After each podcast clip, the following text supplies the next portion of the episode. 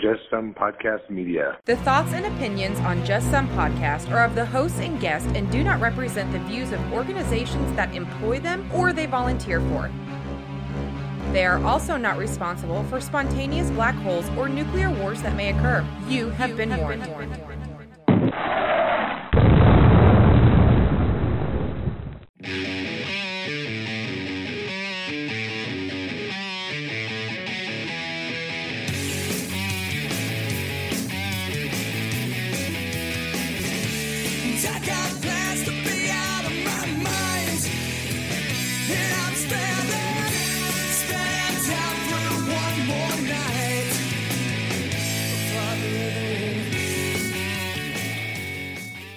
Welcome, welcome, welcome, everybody, to another fun-filled and exciting episode of Just Some Podcast. This is Tom. Hey, this is Ben. Tom, how are you, man? I am fantastic, Ben. I couldn't be better. I'm super excited. I had a great day. It's beautiful weather outside, and we have a special guest on tonight. I couldn't ask for a better combination. I'm not used to this, like, perky, happy. So, can are you a pod person? Like, my pod person. Where, where's no, the real Tom? I found this weird bag of powdered sugar downstairs, and ever since then, I've been really perky. So oh, well, I think I think she was using it to make cookies or something downstairs. I don't know what's going on. It's working it was for all you. Twisted up in this little blast plastic bag, but I found it, and it's amazing. So, oh, Tom! Wow, I don't even know how to segue from that. But I am happy with we have our guest on with us tonight. Uh, Tom, I will say, you know, we did our live show last time. I was on Facebook Live. I heard a lot of good feedback about that. It was just kind of about us shooting the shit about COVID and what we've been through and where we're going. And, you know, as we talked about, it's kind of like round eight of the twelve round fight. We're still in the middle of it, but, you know, hopefully we're, we're going to start seeing the light. And with that being said, we wanted to bring Christine back on, and Christine used to do a podcast a couple of years ago called Anecdotes: Stories in Medicine, which is still a great show. So, you know, if you've Pretty never listened old, to it, you yeah. should. But we wanted to bring her on because she's got some unique experience as far as with the pandemic as well, and so we wanted to, you know, bring her on. So, Christine, welcome back to the show. Hi, thank you. I, it's so weird to be podcasting again. I it's been ages. It's, it's like riding a bike. So yeah, we were talking earlier. I was like, I didn't realize it's been that long. First of all, it still feels weird for someone to say two thousand eighteen and me go, oh yeah, we were doing a podcast back then. Like it's still, yeah. oh, that that's weird. And then for you to say, that's the last time I was on the show. I'm like, that's not possible. Like it feels like it was like a couple of weeks ago. I know. I still feel like I'm on like just a slight break for my podcast as opposed to like, it just hasn't been updated at all since like twenty nineteen. And I'm like, I'm going to get back to it. But, you know, life, a pandemic happened. So maybe this will be my inspiration. But at least I get to air some grievances about a little pandemic with you guys. Oh, and I can't wait. If there's one thing I'm looking forward to is airing some grievances. Airing of so, grievances is yes. a Festivus mm. of yes. uh, August. I got a real problem with you people. There we go. I'll bring the poll. Wait, no, that's probably not appropriate. Yeah. Uh, oh, I'm sure we're going to say a lot of other things that aren't appropriate on this show tonight. So you just you just go ahead and bring the Festivus poll with you. Yeah, yeah. I mean, it's it's all good. So, you know, back on. For me, Tom, it was, uh, it's been a busy few weeks um, in the office. You know, of course, we're seeing COVID numbers rising, as I'm sure you guys are well aware as well. Granted, we're not seeing them directly in the office. We're doing telehealth with them and getting them set up for testing. But we are handling symptoms and stuff afterwards. And then, you know, it's August, so we're rolling back around into getting back into school and all the well child exams and getting caught up on vaccinations and all that good stuff. So it has been busy as shit in the office lately. Yeah, the annual, oh, I forgot to get a physical from my school child error has started to swing in. So it'll only get a little worse for a little while, but that's okay. You know, they got to get seen too. So yeah, same thing, just really busy and just trying to make it all work. And you guys are in Midwest-ish. I'm in Ohio. So and I'm in Kansas. So yeah, I'm in D C. And so usually we kind of back in the before times. It really didn't make too much of a difference when we talked about locations, but I don't really know how COVID is in Ohio, but I know in the Midwest, it's like it's definitely creeping up there with the vaccine hesitant. Yeah. Which is a very different than like my demographic of patients, because I have a lot of like elderly in D C that were like horribly struck by COVID. So they're, you know, yelling at their family members, get vaccinated. Yeah. It's just a very diverse demographic here. And as Ben recently found out, literally twenty miles can bring you from Appalachia to a metropolitan area of over a million people, literally a twenty mile radius. So it is an odd area that I live in because, like I said, you can in the middle of nowhere or you can be in the middle of a downtown. It tends to go, the more populated areas tend to do much better with vaccination and vaccination education, and the rural areas, uh, for reasons that I still have not fully been able to grasp, are hesitant. And actually, it was the live show where my viewpoint actually that night started to change, because we started talking about information and the amount of dosages that have been administered, et cetera. And finally, I was like, I'm over it. Before, I was trying to be very nice. Not that I'm not being nice now, but it was very like, okay, we got to educate everybody. We got to do this. And then after reading through the numbers, I'm done with the bullshit. All right. three point five billion with a fucking B doses have been given around the world. That's a lot of damn doses. All right. If there was yeah. a huge cliffhanger of a problem, I guarantee you we would have found it by now. The information's in. It's safe. I'm done with the, well, I tried to be as fair as possible with people. I'd be like, you know, there isn't longitudinal studies. You know, I tried to say all this stuff so we could get the information, we could have a dialogue. But now I'm like, nah. No. Yeah. You know, especially because I'm doing two very divergent jobs right now. And one of them, probably the one that takes the most amount of time and is the most amount of work, is primarily Medicare, Medicaid, people over the age of fifty-five in very much lower socioeconomic areas of the D C area. And ninety-five percent of my population is Black. So initially, you know, in April, when people weren't all vaccinated, most of them were, you know, vaccinated because they made the age criteria. But some of them were like, well, I don't know yet. You know, having the conversation of like, all right, well, I, I can't get it fully because I'm a white chick and like, I know that there's no way I could ever understand your experience.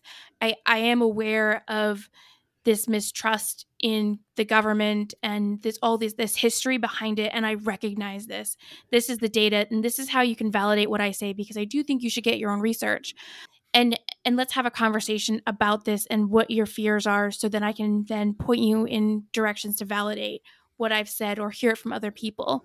And I'm also not a religious person, but I've talked to a lot of patients that like, hey, the church community is having a vaccine drive, and the churches in this area had done like so much work to get them, their congregation and just the community vaccinated.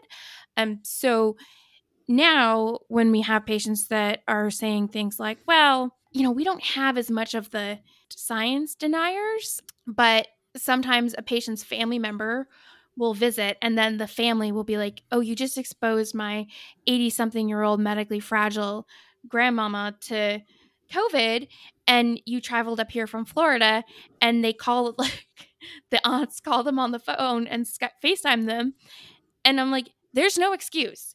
And they're like, well, I wasn't that close. I just hugged her. That's pretty fucking that's, close. Yeah, that's and, danger close. Yeah. Yeah, it's airborne, so a hug is like within six feet and it's airborne. And like, come on, man. Like now there's no excuse. And, you know, some people said some things like, you know what, I don't want the Johnson Johnson vaccine. I didn't like how they handled the baby powder thing with asbestos. And I was like, yeah, that's a really good reason to not want to support Johnson Johnson. Like, yeah, I was pretty pissed about that too. But are you okay with the other vaccines? Yeah, sure. All right, cool. Like go yeah. Moderna didn't give us asbestos, but like yeah. I was much more open to having these conversations and investigating why someone was hesitant. Now the reasons are dwindling yeah. for those that have a, a very rational hesitancy. And I am finding that I, I do not have the, I don't have the patience for irrational anymore. I'm burnt out on that. I have seen in this area some paradigm shift toward getting vaccines. And within the last two weeks, I probably had four to five patients in the office that were clearly against the vaccine previously sit down with me and say, okay, shoot me straight with the vaccine. Should I get this? Should I not? What are your thoughts on it? And leaving there going, okay, yeah, I'm going to go get my vaccine. I was also impressed that our C E O of our hospital gave a update to our county board as far as how COVID is doing in this area. And he blatantly said, I'm going, not going to be well liked for this. You know, I'm very strongly Republican, and I'm telling you that you need to get vaccinated. You need to listen to President Biden. You need to do this stuff so that we can get back to normal. I don't know that our hospital staff is going to be able to survive another wave of this pandemic. Yeah. Now, I want to be, I guess, clear about this. If a patient has an answer, I'm not like, you're stupid, get a vaccine. Okay. I know I kind of came off like that. I will answer any question. I will have a conversation. But when people are flat out, and, and again, I think my area, I, I've lived in Ben's area, so I know the population overall, and it's it's pretty homogenous. You're not running into a really diverse crowd. Like the same guys you meet in one area, you're going to meet in another area of, of his area. So here, I can actually see a clear divide with, I know which population, when they come in or what their address is, I can kind of tell what the con- where this conversation is going to go. And that's yeah. sad. It, it It is. But at this point, I would never refuse or, and I talk about the vaccine. I talked to a patient just two or three days ago about like, hey, so if you have questions here, let's, let's talk about it. What I mean is, for the people that are flat out like, nope, you can't make me. Nope, I'm not going to trust this. Nope. And that's when the hammer just drops. Or like, okay, well, I'm fucking done talking to you about this then. I think what I meant is more that like, I'm done playing Miss Nice N P. Yeah, as far exactly. as like yeah. a very compassionate, like, well, we all have our individual choices. And, mm-hmm. you know, trying, I'm keeping my a little bit more composed in my professional demeanor answers of, well, I really recommend that you consider to, you know, continue to think about it and discuss it with your family, as opposed to, well, you are going to be at an increased risk of death. And this yeah. variant is much more contagious, and you are going to be the one that spreads it to other people and risk creating new variants. I'm not lying. And I'm not trying to fearmonger. I am trying to be very explicit in the facts, because that's all I can. And where previously I wouldn't be so, I feel like I'm being almost cold-hearted, but I think you need to have kind of the cold water thrown on you at some points to say, look, if you die, I told you so, and I'm not going to stop helping you, but hey, you and I have a relationship, and this is a bit of a come to Jesus moment. This is not a game. And, you know, I had a patient too who was very vaccine hesitant, and we had a conversation, and she did end up getting vaccinated. And then she was having some side effects afterwards. And then she goes, well, you know, after all, you convinced me to get this, but now I'm having some side effects. And I really, I don't think they were all related to the vaccine. She has a lot of comorbidities. And, and she's like, I don't know that the vaccine was worth it. And I go, you know why the vaccine was worth it? Because you're able to complain about those side effects. Exactly. And I treated thousands of COVID patients last year, and the majority of them who have your health history can't complain because they're dead. And then she goes, well, now I feel really small. I'm saying, you know, it, I wasn't trying to make you be, feel small. I'm just being a lot more blunt with the way I talk about these kinds yeah. of things, because I don't want someone going, well, I had all these side effects. I really am thinking, no, no, no. We're stopping that conversation right here. You need to see a little bit of what I've seen, because it's hell on earth. My husband said when I stopped the job, he goes, it's like you've come back from deployment. And he deployed twice. So I think he knows. He, he would know. Yeah. He would know. Yeah. I saw a story, and I don't know if either of you saw, I think I might have sent it to you, Ben. It was a very, I guess, boisterous person about, I won't ever take the vaccine. You can't make me and my family take the vaccine. I don't trust, you know, this. I don't trust the C D C, blah, blah, blah, who got COVID. And then yep. his last text, well, one of the, if not the last text to his wife was, I wish I would have got the damn vaccine. And then he died. Yeah. yeah. And he was he was a year younger than me. And I think that was shared on like conservative media too, of like it was a picture was, of him with like five kids or something. And yeah. Well, yeah, th- the story I saw had several family photos of him, so that was one of them. It was one of those things that, again, this is and this is all the past couple of days right around the time when I was like, I'm done. And again, it's not a lack of compassion. It's a I feel very compassionate and I want you to yeah. understand where I'm at. And obviously me being nice ain't getting it. So. I don't want to tell anyone else that they have to go to the hospital right now because they won't make the night if they don't. And they may not make the weekend, but at least if they go to the hospital and they die alone, they have a fucking chance. Because I've had that conversation so many times with so many patients and so many families, and I don't want to fucking have that again. And that is a nightmare. Uh, telling little kids that they've got COVID when they've seen their family members die of COVID, and t- and talking to people that they've got COVID when they've just buried three of their family members. I don't want to fucking do that again. And I'm going to start crying because uh, I haven't had to do that for months. And the idea of having to do that again just breaks me. So it's not about you people. It's about me. No, it's a, it's about I don't know that healthcare as a profession can survive it, but like mentally survive it too. Yeah. I don't want to do that again. Let's take a short break. Let's pay some bills. We'll come back on the other side of the commercials and uh, we'll talk to Christine some more. Are you lacking financial direction or need a second opinion? If so, My M P Advisor is a virtual financial planning practice that focuses on working with nurse practitioners, and they've developed a unique process that evaluates five key areas of your financial life. They call it the Check My Vitals procedure, and for five hundred dollars, it addresses some of your biggest financial concerns, like, am I saving enough to maintain my lifestyle in retirement? Is my family protected from a catastrophe? Do my investments match my tolerance for risk? Listen, if you have more questions than answers, then you're probably due for a checkup. So, click on the link in the show notes to learn more about the five benefits of checking your vitals. And if you're ready to move forward, you can even schedule your appointment directly from that link. Yeah, the link is down in the show notes. It's a great place to start. Securities and advisory services offered through Royal Alliance Associates Incorporated, member F I N R C S P I C. Additional advisory services offered through Premier Financial Partners, L L C, neither Royal Alliance, My M P Advisor, Primary Financial Partners, Just Some Podcast, or any other guest or affiliate. All right, well, so we're back, and again, we're still talking to Christine, who used to do Anecdotes: Stories in Medicine, but we're wanting to get her story because she had some unique experiences in relation to the pandemic and the mental health aspects of it and moving, figuring out how to move forward from there. So, Christine, you kind of alluded before the break that you dealt with thousands and thousands of COVID patients.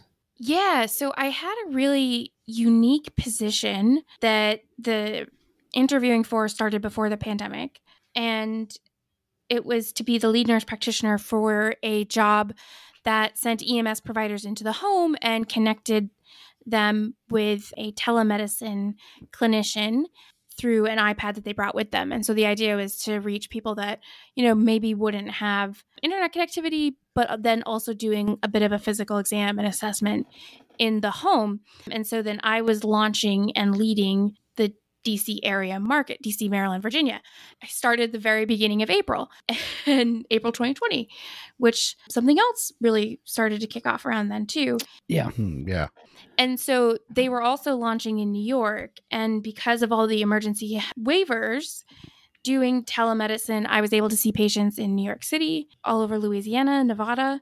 And it was weird because it was telemedicine, but then you're being brought into the home of someone with people that you know and you see over and over again, and that you're also like chatting with through work and like communicating with, and you're seeing these patients. And I got to see the pandemic at its worst in multiple parts of the country simultaneously. And I, at one point I had like ten clinicians under just me, as well as, as like E M S staff, I think was probably up to like sixty or eighty at one point.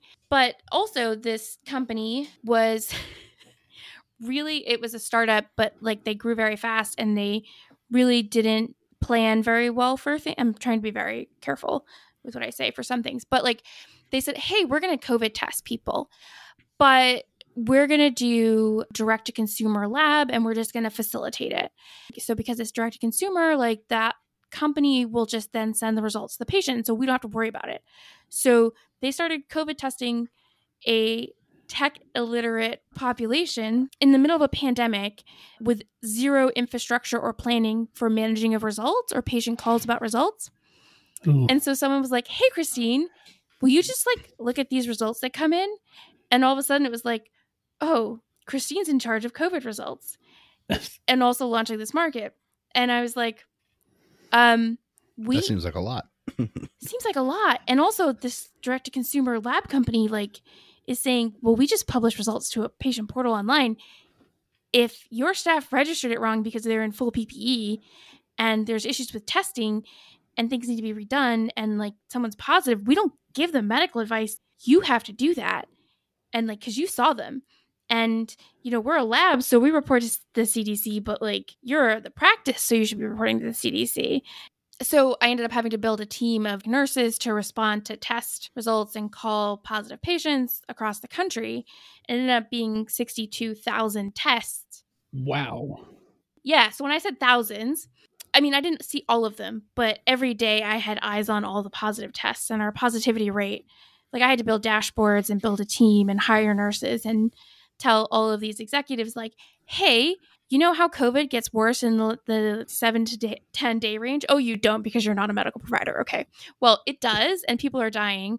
So when we get their results back in seven days, because the lab takes a really fucking long time, they're at death's door. And so we need to have a process for this.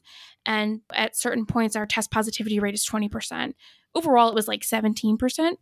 At one point, I built a team of ten for that and was in charge of both things. So yeah, so it's sixty-two thousand tests over twenty twenty. You know, there was no like, hey, a leave behind for like work notes. The, this company thought we shouldn't give anybody work notes and like everything had to be approved through legal. Like, but the C D C was changing guidelines and then there's new evidence. And they were like, everyone that wants a test gets a test. But I'm like, hey, we shouldn't retest people after they've been positive because they'll be positive for three months.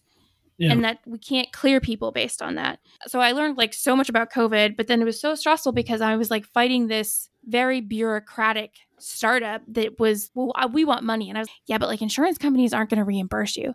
And they're like, but the CARES Act. And I was, y'all, you have no idea how insurance companies work. They are not going to pay for this. And so then all of a sudden they were like, wow, we haven't been getting reimbursed. Okay, no more P C R tests at all. Just one day we woke up and we couldn't do any P C R tests. And they were like, everyone does antigen tests. And we're like, those are not nearly as reliable at all. And they're like, too bad. And so it was just like, okay.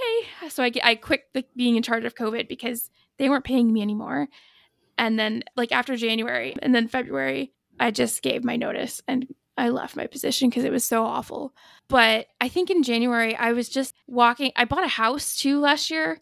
I keep like jumping around because that's how you tell a story when you've had a traumatic experience. Your brain just tells it as it comes into your mind. It's not necessarily very linear. So I, I bought this house and like was doing all these things and moving. And I remember I was painting my kitchen. I was going to use a sprayer and I put on a full Tyvek suit and it was like early January. And I just started having like this breakdown and sobbing because in the early days of the pandemic, when I was doing house calls, we were wiping down plastic gowns and I was seeing friends wearing plastic bags and bandanas. And I was like, why do I have P P E right now? I shouldn't deserve P P E. I, I why do I have this? It's so wasteful that I'm using this to paint. And I just started sobbing. And I was like, my husband came over with the dog. And I mean, a lab will solve everything. But like, I was like, what the fuck? And I just remember walking around my house being like, I can't do this. I can't do life anymore. Like, I, like not that I was suicidal, but I was just like such a fog. I just was so overwhelmed at every moment. It was just so much suffering from everybody. And like, we weren't even like, we would work holidays and not get paid holiday time. And like, not get, like I was fighting for us to get overtime for time we were working. And like, you know, it was just like not being supported by administration on top of the hell of COVID was, you know, enough to, to break anybody. Geez, I don't know how you didn't have time to do a podcast during all that. Yeah. I know. Well, I mean, I did give up the podcast a little bit before that, but yeah. It's funny that you pointed out the P P E because Ben and I have a mutual friend who said that one of the overlording health care watchdog groups, well, I guess they're not specifically that, but they came into the hospital, and even though he was wearing an N ninety-five, they said, no, you need to wear a surgical mask over that as well. And they were giving him all this crap. And I just wanted to go in my head, hey, you remember when you told my friends that a fucking sock could count because nobody had planned ahead and we were willingly putting these people's lives at risk? But now you're going to yeah. come back a year and a half later and bust his fucking balls about wearing right. a surgical mask over ninety-five. Where the fuck were you a year and a half ago? Bam. Oh, telecommuting, teleworking. Yeah. Yeah. Oh, really? Really? Karen? Yeah. I'm sorry. Yeah, no, no, you know, no, you're, you're, you're probably right, Karen. Let's be honest. Yeah, yeah probably. Would. Let's face the facts, okay? But it's it's a very true statement, and honestly, at this point, I think about pre-COVID and at bedside, and we were so worried about um, J C O and and all the things. Oh, well, you got to have your drinks. You can't have them at the nurses' station, and that. Oh, we're here to protect you and the patients, and blah blah blah. And then this shit, the the, the legit shit hit the fan. And you know where they were? Fucking nowhere. And they left us out to dry. And yeah. now they want to come back after and tell us about how to do things. Look at it all just, of the nursing homes that were not properly investigated beforehand for staffing. All the private equity firms that bought up long-term care facilities. Yeah. Cut staffing, cut supplies. Yeah. And then all of the overlords of oversight just kind of looked the other way because private equity had bought them up, and people died. And when I say people died, I don't just mean patients. Staff died. I mean, oh, yeah. and and staff died because they were supposed to get tested, but there's no payment for getting COVID test. The the reimbursements for testing wasn't a screening because you're a healthcare worker. Even if you had insurance, which most people that are doing the the brunt of care, so C N As, P C As, L P Ns, like they're doing all this work, the hard work. They don't always have health insurance in this country. And to get a COVID test, if even if you had health insurance, unless you had a known exposure, then you wouldn't get it approved, because that was the big struggle at the end of the year. Okay, everyone has to use Z eleven point fifty-nine. That was the initial like screening for COVID. Okay, now no insurance company will approve that. It has to be an exposure code. Okay, well, it has to be a C D C-defined exposure. Okay, no. Now it has to be an exposure defined by, oh, you're in an area of high prevalence. Okay, well, we can use that. But it was all of this like coding gymnastics mm-hmm. for reimbursement on top of a pandemic when like we needed more testing. You know, we're being nickeled and dimed as you're putting your life on the line. And there are people that, even if you're doing something remotely, like you're watching, there's like so much guilt, like survivor's guilt of trying to advocate for the moral right in the midst of all of the financial inequity. And like, it, that was super, super frustrating. And it's, I could go on forever. It, well, and Ben and I have had this conversation previously on the air, off the air. I honestly, at this point, I think being an insurance company should be a damn crime. Like I, I don't, I, I literally every day get a worse opinion of insurance companies.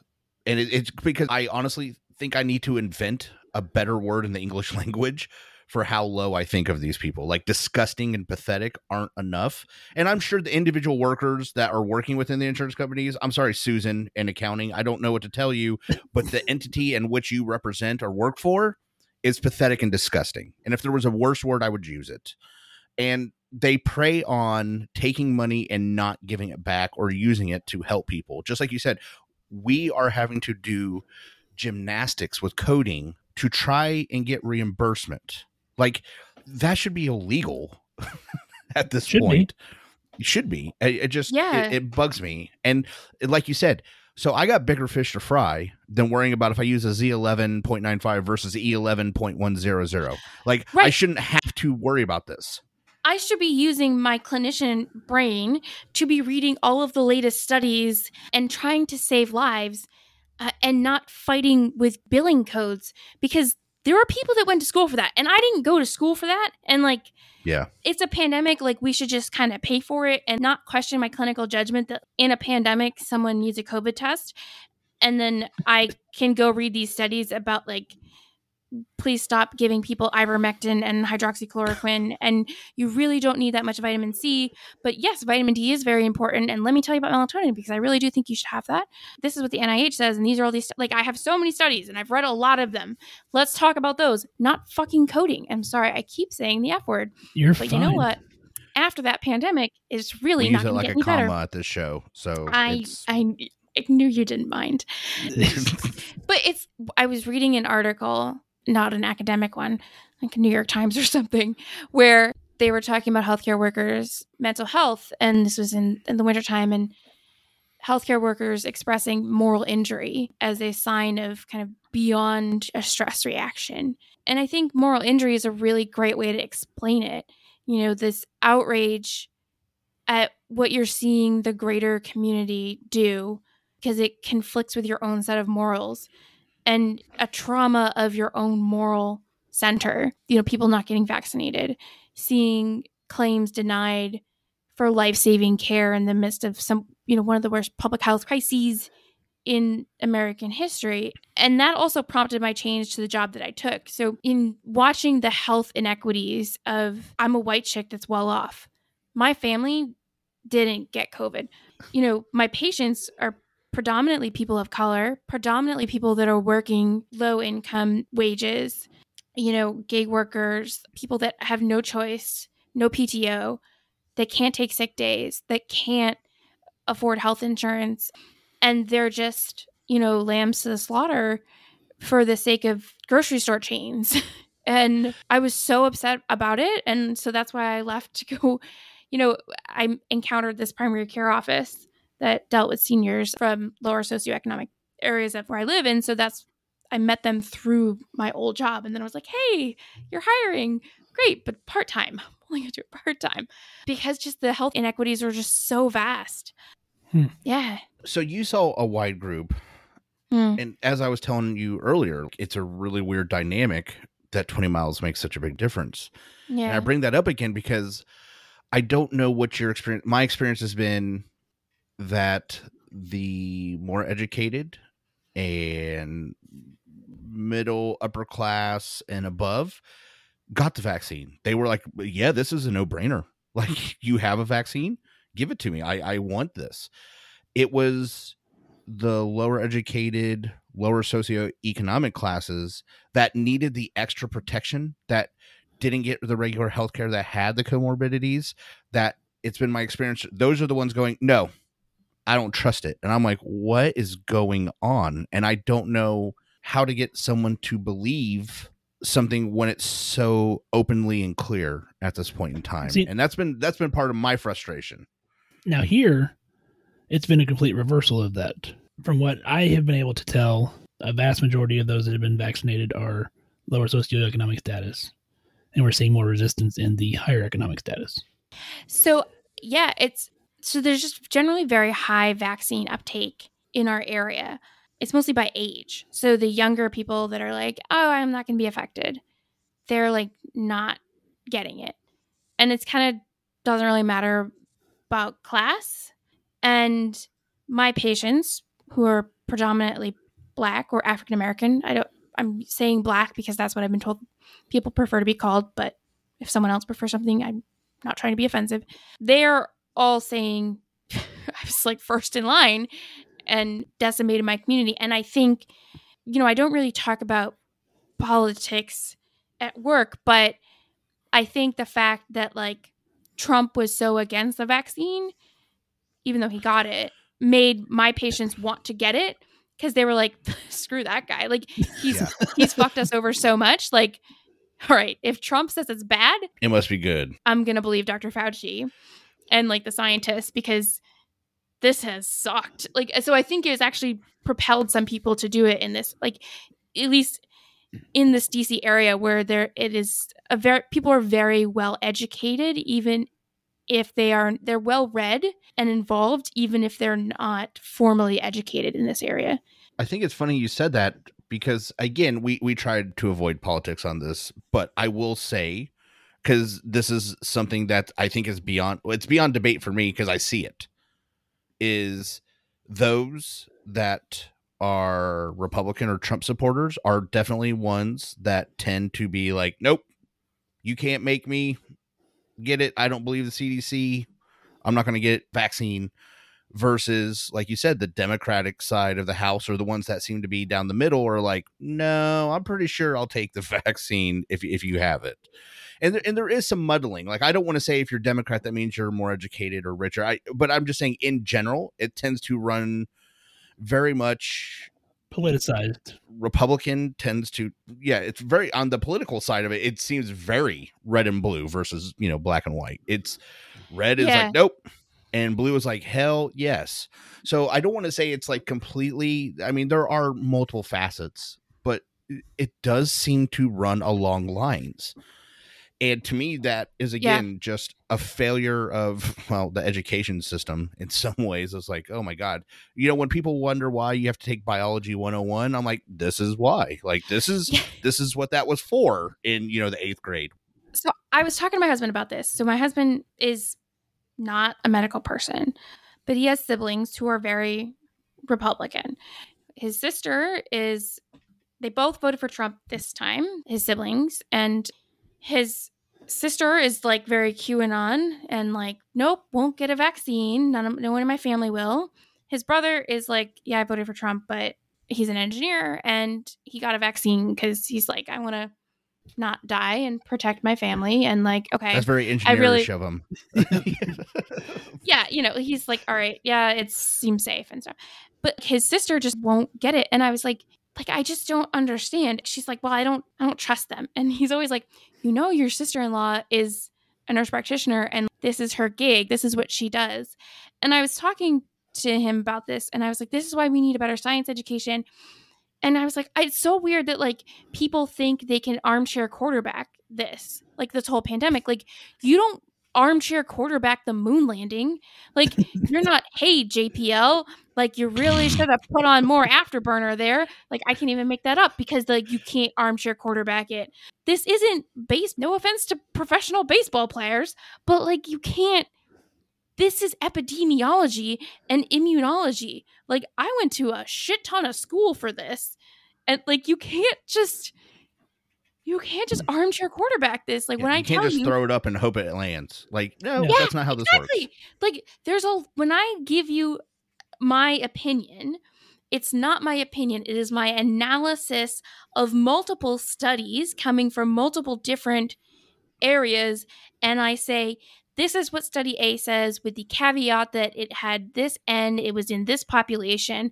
And so to counteract those caveats, I present you with this study in a very layperson form, because I know that I'm not going to try and overwhelm you with all of the science jargon, because I do that to my husband all the time. And he's just like, I wanted a yes or no answer. I did not want a thesis, but I do this all the time. But I usually give him like three studies that I've read. And it's still like a twenty minute answer instead of yes or no. But still, I say I have to give you a science answer. I can't give you yes or no, because it's always, well, in this situation, yes. However, if you fall into this, then it's this.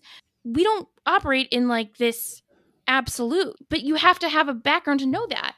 What I think people need to realize is this virus, this pandemic, doesn't give a shit if you're Republican or Democrat.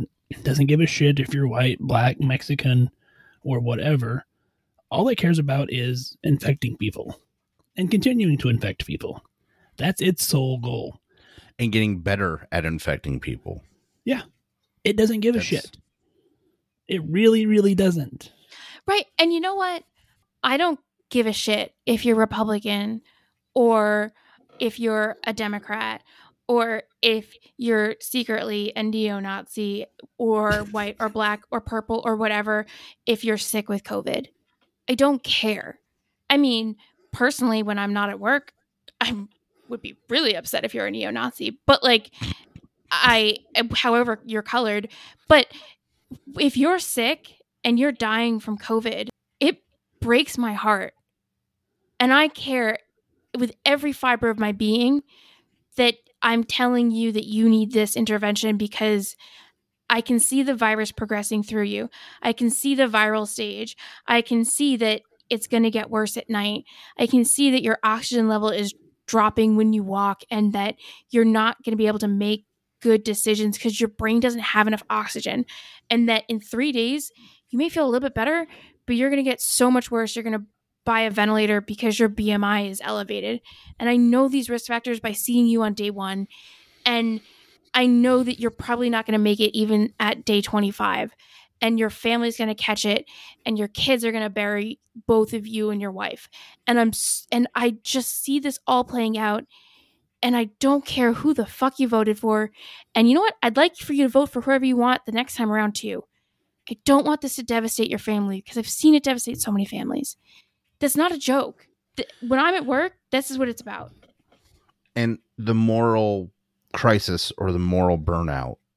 I, I, I will be honest. I mean, I saw a lot of patients. I've dealt more with the aftermath than I did the pre. You know, I, I wasn't always in the thick of things. It's more of I'm taking care of the patients that survived, and we're seeing a lot of those lingering long COVID. And I will give my healthcare system a lot of props on. They did everything they could, because we were a family office, to try and insulate us from it. Like they were like, hey, we need to keep you as safe. However, my friends, my family, my wife, they are not. And ooh, hmm. watching my wife come home with bruises on her face from wearing a respirator, it just became very hard knowing what she was seeing and listening to her talk, because she was in the room with them while they were dying or holding their hand, and having to wear all that for twelve hours and then come home knowing she was going back to do it again and again and again and again. And it didn't matter where she was, she was going to be doing that. And my friends yeah. in E Rs and my friends in I C Us. And then, and I know Ben went through this for a short period of time where like I was isolating myself from my own family because some patient lied about their symptoms. And then they're like, oh, by the way, the entire office has now been exposed to COVID because this jackass decided that they needed to come in to talk about their hypertension medication in person instead of over a phone. And yeah. so now I might die or give it to my kid or give it to my wife, who might have survived all of that shit in the hospital in person, just for me to have given it to her because somebody did that. So while I didn't see, certainly didn't see sixty-two thousand cases, it was in my face every day, all the time. And even though I felt insulated and in a way safe, it was very hard to be around everybody I knew that wasn't, and hear their stories and listen to what they talked about and try and be there for them. And like you said, it's not a joke. And people were like, well, it's only the sick people. And when you're talking to someone, they're like, no, we just coded a twenty year old female that had no comorbidities. That was the scariest thing to me, is there, we could say, or, or and like you've done a good job, like, hey, there's certain things I can see that is going to tell me where this may go. But at the same time, you could be a thirty year old marathon runner. Guess what? No one can get away from this at all times. Like, right. I mean, one of those things I can see is that you're male. So yeah. The thing that also bothers me is like, oh, it's just the elderly. All right. Even if it was, so what? What? Yeah. Like, uh, yeah. okay. Um, we just get to sacrifice all the yeah. grandmas. Like, gra- like, how is that acceptable? Ha- Excuse you. Like, Adam Sandler would say respect to the grandma. yeah. Yeah. Like all of our grandparents that survived World War Two and Korea and Vietnam and all these other horrible things. And some of my patients that survived the nineteen nineteen flu are like, you just want to like toss them up to this. And they're like, oh, hell no. I'm staying. Like, they're the ones that are the most locked down. Like, you're not going to get me. I know how this goes. But I remember early on when I was seeing patients in New York, and I think I got so desensitized to it. Um, but this, so New York really hit me the hardest. And I remember I saw this lady, and I just, her sats were in the seventies, and I looked at her and she didn't speak English. So I was seeing her through a screen, and her daughter was on a phone translating, and we had our E M S providers there. And the people don't realize that COVID starts with usually G I symptoms, like usually diarrhea. And everyone's like, oh, do you have a fever? But like less than forty percent of COVID patients have a fever. And if they do, it's later on and mostly at night. And so like screening for fevers is like kind of silly. But anyways, that's a different rant. But the vomiting and the diarrhea and the fluid loss was so significant along with the desaturation. I looked at her and I was like, you've lost weight. And I've never met this woman before. And then you could just tell someone has lost fluid and weight in several days and never seen them and been like, holy shit, this virus is so bad. The retractions, and this woman was just wasting away. And and I remember having to beg this family to to take her. And they're like, but she could get COVID. And I was like, she has COVID. And like, but she could die alone. And I was like, she she'll die here, or she may die in the hospital, but she won't be alone. There's going to be nurses with her, and those nurses won't let her alone. But if she's here, she'll definitely die, and she'll probably die tonight. And at the time, I also remember thinking, we were having discussions about with other co- like clinicians, who do we send to the E R? Because in New York, if your SAT wasn't below ninety, you weren't going to stay. So it was like the Wild West. We were doing whatever we could to keep people like okay. I was having people prone at home, and actually it helped them, because if your SATs were above ninety, like the hospital would just turn you away, and that's it. And okay, if you're in the eighties, then you can go and maybe you'll get admitted. But there was just no room. People were just, you know, dying in the hallways. And so, um, and then not to mention that primary care offices in April and and specialist office, they just closed. A lot of things just closed, or they, so all these people who didn't have COVID were just lost to care. There were so many times like I refilled psych meds for patients I had never seen, because they're like, I can't reach my psychiatrist and I have schizophrenia. And I was like, yeah, nobody wants to like hallucinate in the yeah. middle of a pandemic. Let's get you back on that Seroquel, like here's thirty days and I'll see you back in thirty days.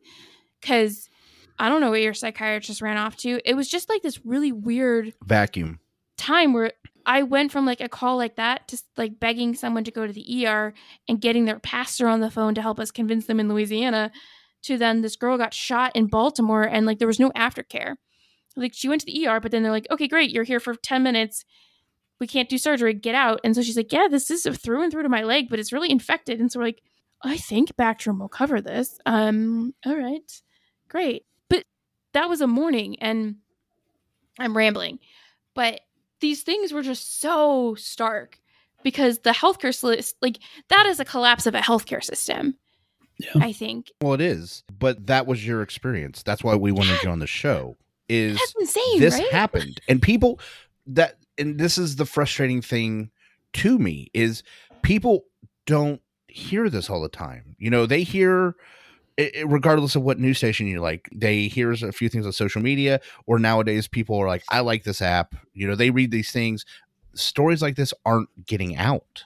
And that's why it's right. so important for people to hear. This is what happened. The ripple effect of COVID is, it, it is so much greater than just the deaths of COVID or just the long COVID and the thrombus after COVID, the, you know, all the M Is and strokes and D V Ts yeah. that we're seeing after COVID. Because six months after COVID, man, if you've got a sore calf, your your ass is getting a Doppler, because that is such a so common. And but there was also all these conversations I was having with people that were terrified of going to the E R to get COVID before the vaccine. I had a guy that got, I was like, oh shit, this was in Louisiana, like I think he got bit by a spider, and I was trying to, fa- I'm from the North. We don't have scary spiders. Like, not really. Like, we got ticks. Those little guys will mess you up, but we don't have scary spiders.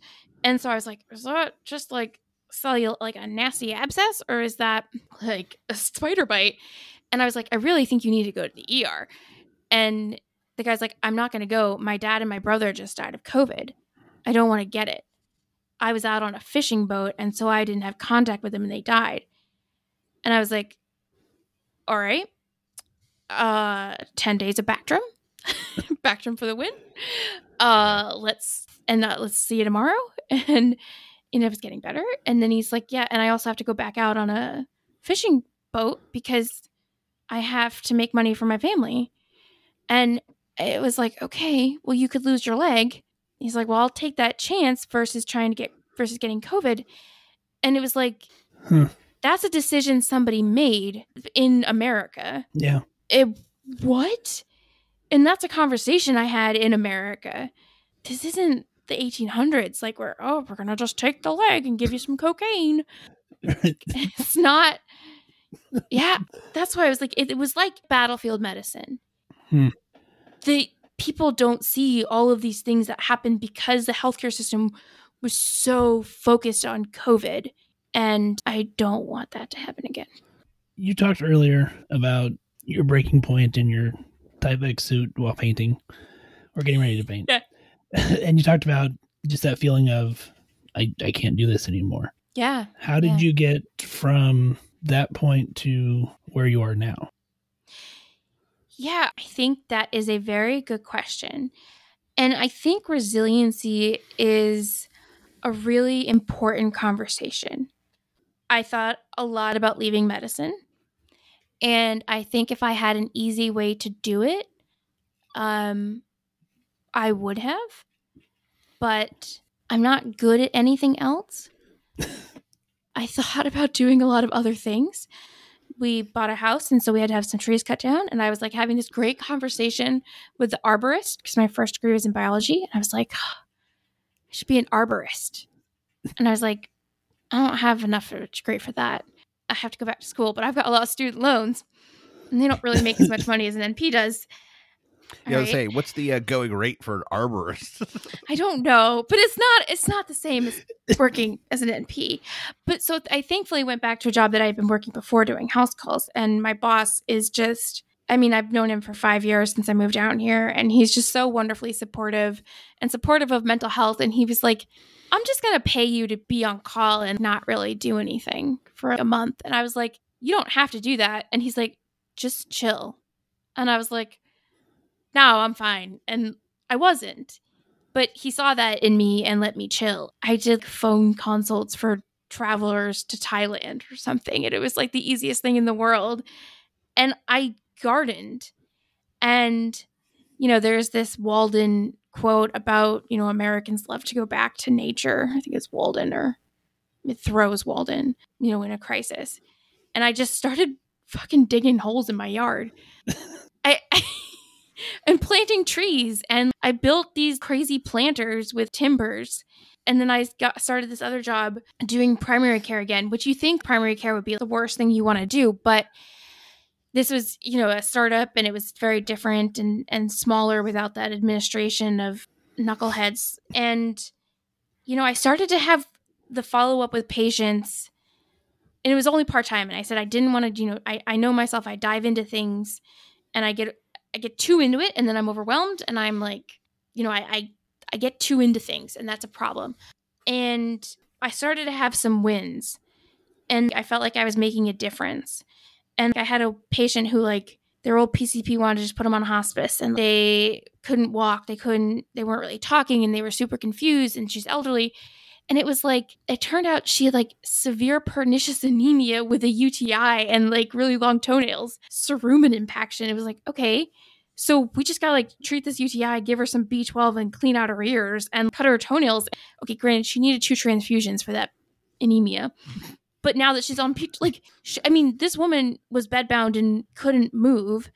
And now I see her and she's like a little bit confused, but she's, actually, we just had to put her in a boot because she fell going to the bathroom because she was like up walking around and like, hey, what's up with her family? And like, you know, like she's totally different. And I like started crying when I saw her because I was like, oh my God, you look so good. And the, the family was crying and hugging me and like, but I've had multiple episodes of like this. And you get those moments in primary care where like, yeah. if you just pay attention and you just see someone, and you're like, why has no one looked into this? This is really easy. And especially after the pandemic, like I think you get a lot of those because there's been such a neglect of care that it's like, oh, a patient I had a few weeks ago was, he had Down syndrome and he's older and being cared for by his sisters. And like, yeah, he's been agitated. So the other P C P just gave him a lot of hydroxyzine and he was really tired. And I went there and his heart rate was thirty. And I was like, oh. oh, that's not good. And he didn't have a radial. And then we woke him up a little bit, and he had, then he got like a very faint radial. Well, he was in a complete block with just some junctional escapes.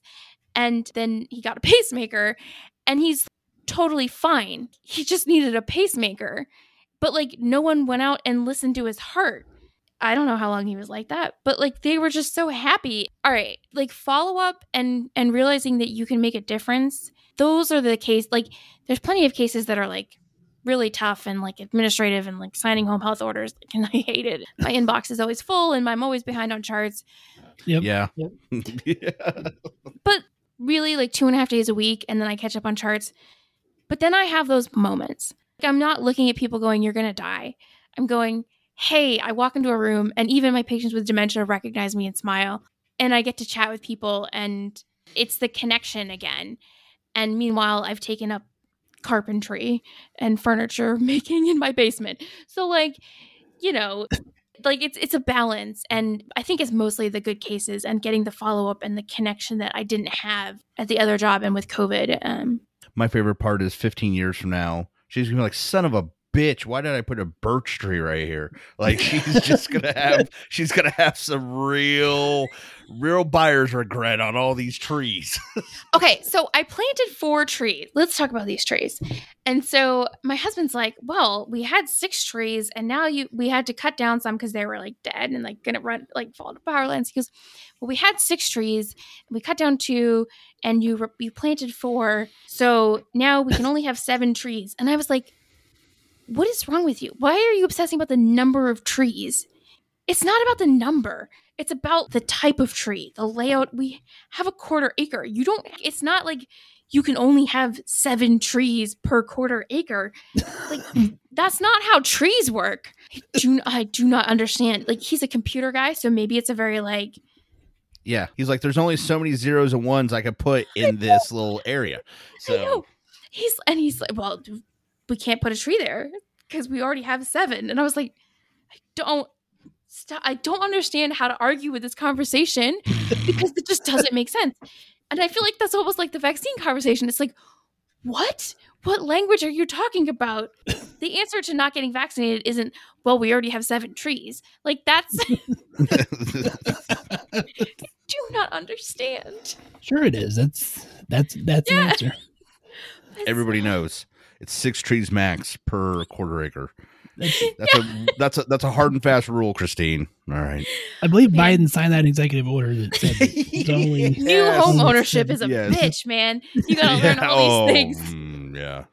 Yes. There, Tree there regulations. Is that when you own a house, there is that day, and it doesn't matter when. It can be in the beginning. It can be five years into it when you're something happens and you're like, why? Why did I think owning this was a great idea?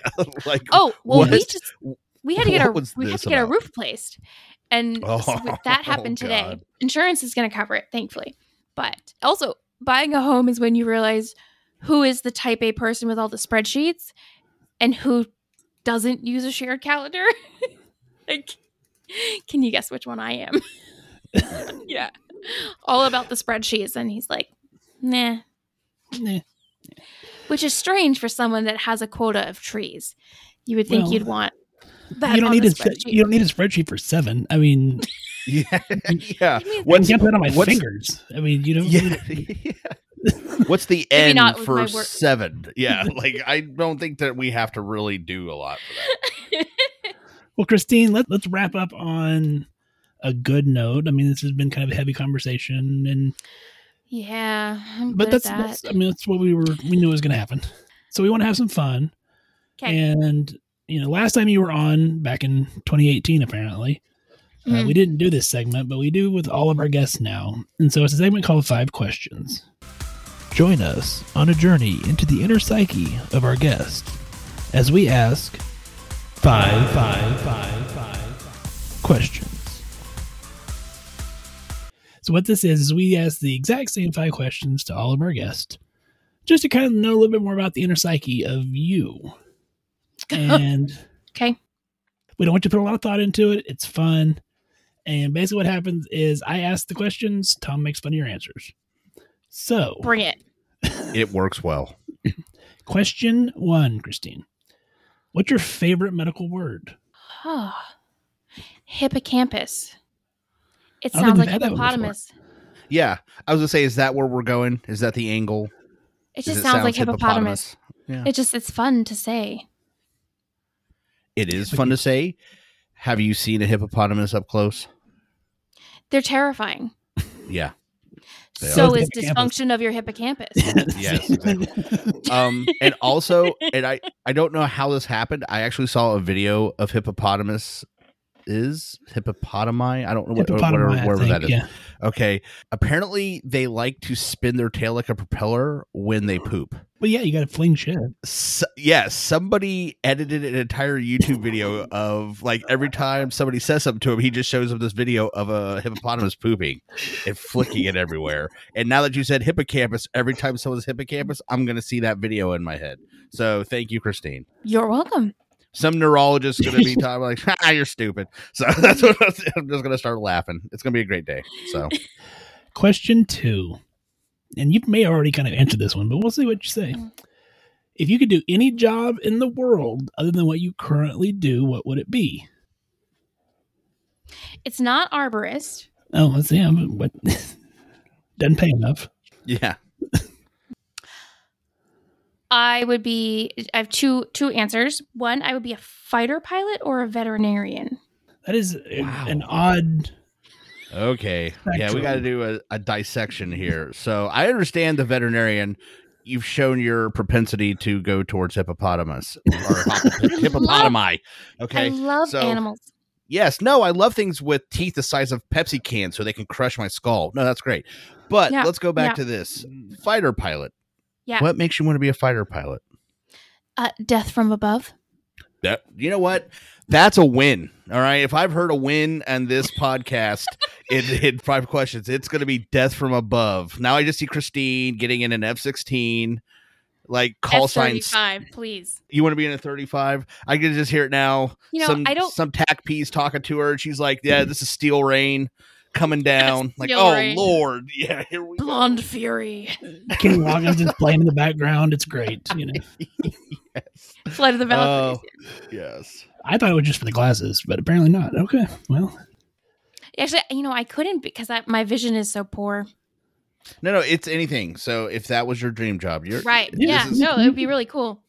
Okay. Last thing before Ben asks the next question, Navy or Air Force? Because I said Air Force, but maybe you have a little bit of the uh, gold wing in you. So which one is it? No, absolutely Air Force. Okay. I don't like water. So, okay. That That's would, why that I was would in make the Army. Difficult. I don't. No, well, our Army. Army has planes. Yeah, but not a lot of F thirty-fives. No. But, okay.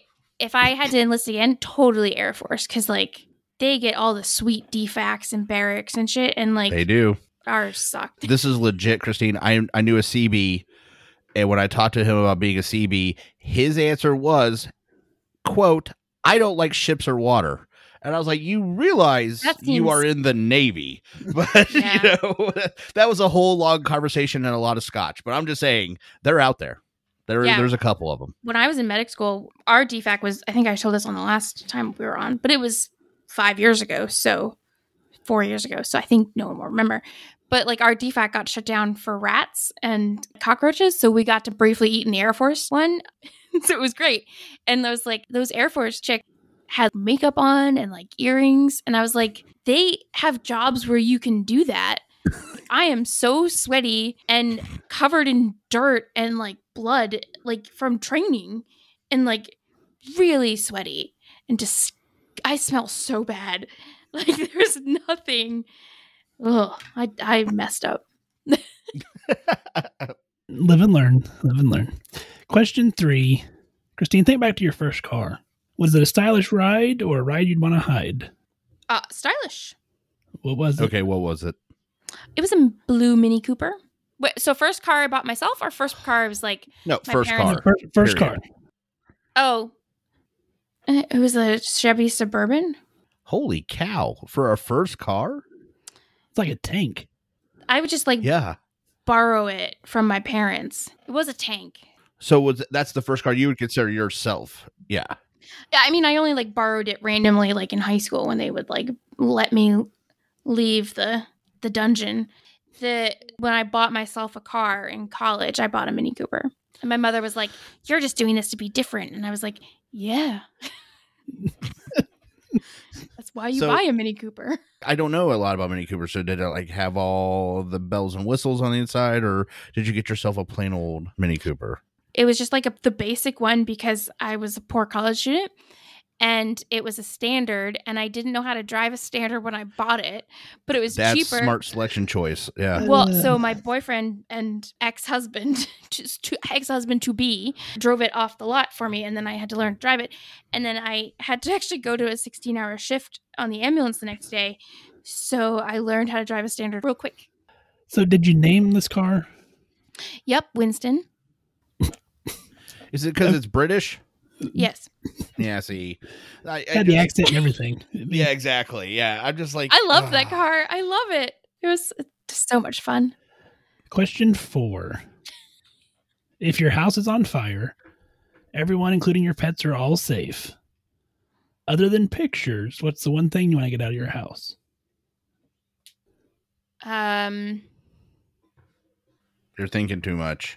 But I mean, because like I guess it's something practical, like my purse and social security card, or okay. I could just say my laptop, like my computer. Okay, but so so which one? They're both burning. They're burning, Christine. You got to pick one. My purse. Okay. You know what? That's a practical answer coming from a girl who just bought a damn Mini Cooper that she couldn't even drive. I wasn't expecting that much practicality out of you. I got to be honest. I've grown up since then. Yeah, Tom. Yeah, okay, fair enough. You learned your lesson. Don't buy standards when I can't drive one. Well, yeah, no, no that's so a great idea. There, there is a practicality of emergency, and then there's a practicality of, well, I've got time to figure this out. Both are valid answers, Christine, but I needed something like the house was on fire. You had to get out. I like it because yeah. you'd be surprised. Yeah. We had so many people say the unpractical. To me, it's unpractical. I, I mean, I get sure. an emotional tie, but so many people said pictures. Ben and I actually had to ban that as an answer because so many no. people. Yeah, I know. That's that what was, I said. That was the answer. Yeah. No. But yeah, people were like, I will burn myself to get a photo album. I'm like, why? Fuck no. But, yeah. Everything. Yeah, exactly. Like, that's why you should back your shit up to the cloud. That's why it exists. Even my purse, it's all replaceable. Right. My pets and my husband, my phone, like, like. So I can call for a fire, call for nine one one. But even still, I'm just going to run to my neighbors. Be like, Jarvis, what's up? My house is on fire. Please help. Like it, everything other than my pets and my husband. And that's why we ask the questions. We want to see what people say. Yeah. So, yeah. And that fire crew was like, we would have got here sooner, but there was a seventh tree in our way. So we couldn't quite get to the house. So uh, you didn't follow the rules. Yeah. Those cherry blossoms. Those five foot cherry blossoms. That's what did it. Uh, question five. You have nine dollars and eighteen cents in your pocket. You're at the convenience store or the gas station. What all do you buy? Gosh. Well. Now we've got some interesting answers on this. So uh, you know, this is this is always a good one. There's been inflation. So I, I really don't know. Prices. So I'm going to say probably some peanut M and M's and a Red Bull. Okay. Sugar-free or or leaded? Leaded because I am off of... This is a very ironic thing to say when you're buying a Red Bull, but I've stopped using artificial sweeteners because I, they're really bad for me. So I want the full-blown taurine. Okay. So I don't know. Does that get me to nine dollars? I guess it depends on the size of the Red Bull, not the... Yeah, let's say you're like five bucks. Like that, the yeah. So some peanut M and M's. Oh, too much thought. Yeah, too much know. thought. I'm I'm not a big like I'm I'm probably probably a Lara bar. A what? A Lara bar. I love I don't know what that is. What is that? They're like these little like fruit nut meal bars with protein and fiber. Basically, I live on them when I do house calls. Okay. Lara bars. Yeah, because I, I don't. don't I, are they like the Kind bars? They're kind of like a Kind bar, but they're okay. Yeah, they they just taste better to me. But, but they're apparently okay. better. Yeah. So with Red Bulls, Christine, here here's mm. a key question I have for Red Bulls besides leaded or unleaded is flavor. Are you a sipper? Are you no? Oh, are you a sipper or a chugger? In between, I won't chug, but I will take me probably about fifteen minutes. Yeah. Okay, that's not. she doesn't want to, you know, induce the palpitation all at once. Yeah. Right. No, but yeah, I can't chug it, but it's got to stay cool. I don't drink a lot of energy drinks anymore, but if you see no, me either. buying one, when I pop that lid, it's like a grenade. I got three to five seconds to get this thing done, and I chug that son of a bitch, and I move on with my day. And then after that, I'm very excited for three to four hours. So I had a Red Bull this evening because I did not sleep last night and was up at six and was then just like crashing at four. And so my husband got me a Red Bull, and I was like, oh, I'm, I guess Well, I'll we appreciate one. It, sir. Thank you yeah. very much. Yeah. So that's why I'm wide awake. Well, it works. It's almost like I should yeah. do things at night. I know they do work. Uh, drugs. They're effective. Well, that uh, concludes five questions. Tom, it was a, it was a heavy hitting episode. It was, but like you said, first of all, it was a great conversation. Second of all, we love Christine on the show.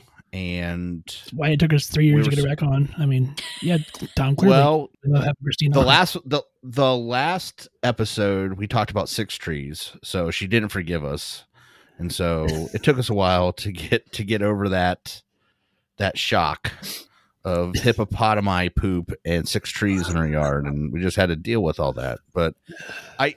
It was one of those things like... You really extended a branch, though, so I was able to come back. But I knew it was going to be a good conversation. But I, again, it's one of those... We've had a couple of these now where it's information that people need to hear. They may not want to hear, or it may not be something that they're like, oh, I want to hear some people talk about some really depressing shit. But yeah, it's interesting, and it's something that they need to hear. And I think... Honestly, at the end of the day, that's what will make it compelling. Is this isn't something you sit around thinking, I want to hear a podcast that will make me tear up on my way to driving to work. Probably not normally what people are thinking. But you got it. But you got it. And honestly, like I said, I, I think the timing, uh, for for lack of better terms, I think the timing is excellent because guess what? Delta is is here. So this is a, yet another time to have that conversation and say, hey, you know what, if you have an uncle that's been fighting you on the vaccine, or, you know, if you're a healthcare worker that you don't know what to talk to your patients about, or you haven't thought about it in some way, here you go. Here's the thoughts of three people that have been dealing with it. And and we're never one to shy away from putting stuff in your face. I mean, we had Shannon on when she talked, you know, and, and for people who maybe they're new to the show, there are several episodes where we have talked about this. We had Shannon on, who was a nurse in uh, New York I C U. She went to New York City. Yeah. Ground zero, basically, of COVID. Um, so we got her experiences. And then I think it was either the week after that or a couple weeks after that, we had Anil on, who actually talked to us from the patient perspective of being a COVID patient and a long-term hauler. So if you're new to the show and you want to hear more about people's experiences with this pandemic, then check out those other episodes too. You know, I think I should end on this because I said I described just even a small smattering of really, really horrific things. But even in the midst of those cases, there were moments of absolute humanity and connection with total strangers. And that's not an experience I necessarily had before. People expressing the loss of their family members and recognizing, you know, their recognition even in me that my empathy towards them was real in, you know, in a sense that we were all in this together, and that seeing that there were other people helping out, having a pastor on the phone saying the congregation will look out for this patient's mother while they went to the hospital. There was so much community, and there still is. There are so many good things that have come out of COVID. I, if you can't tell, I'm not really like a big touchy-feely hugger person. Like, I swear a lot. I mean, I don't at work, but like when I started my new job, so many patients were just like, hey, I'm vaccinated. I kind of need a hug. And all right, let's hug it out. It was just like the happy tears of a hug. You know, I said this before, like, I'm a white chick, and what do I have in common with a lot of these patients who grew up really rough rougher lives and, you know, that typically we would think of being so different from my background and things that maybe the media would say that are, are different political groups or something. But, you know, in these moments, we've had some really way more open conversations about race and our roles and and understanding insecurities and that we're all in this together. So I think I think overall humanity has won, even though the pandemic is not over. And that we have to continue to look out for the best of people because we are really caring for each other. And I think that is really shown um, when we look past the, the trauma and the tragedy. Wow. Um, That's on, the end. I was like, yeah, on that note, like that, perfect. I want... I kind of want to like end with like, you know, the Jerry Springer, like how he always ended his shows, which was like, you know, take care of yourselves and each other. But I'm not going to. But and that's um, the final word. Yeah. See? Yeah. But on that note, that note, wash your hands, wear your mask, get your vaccine.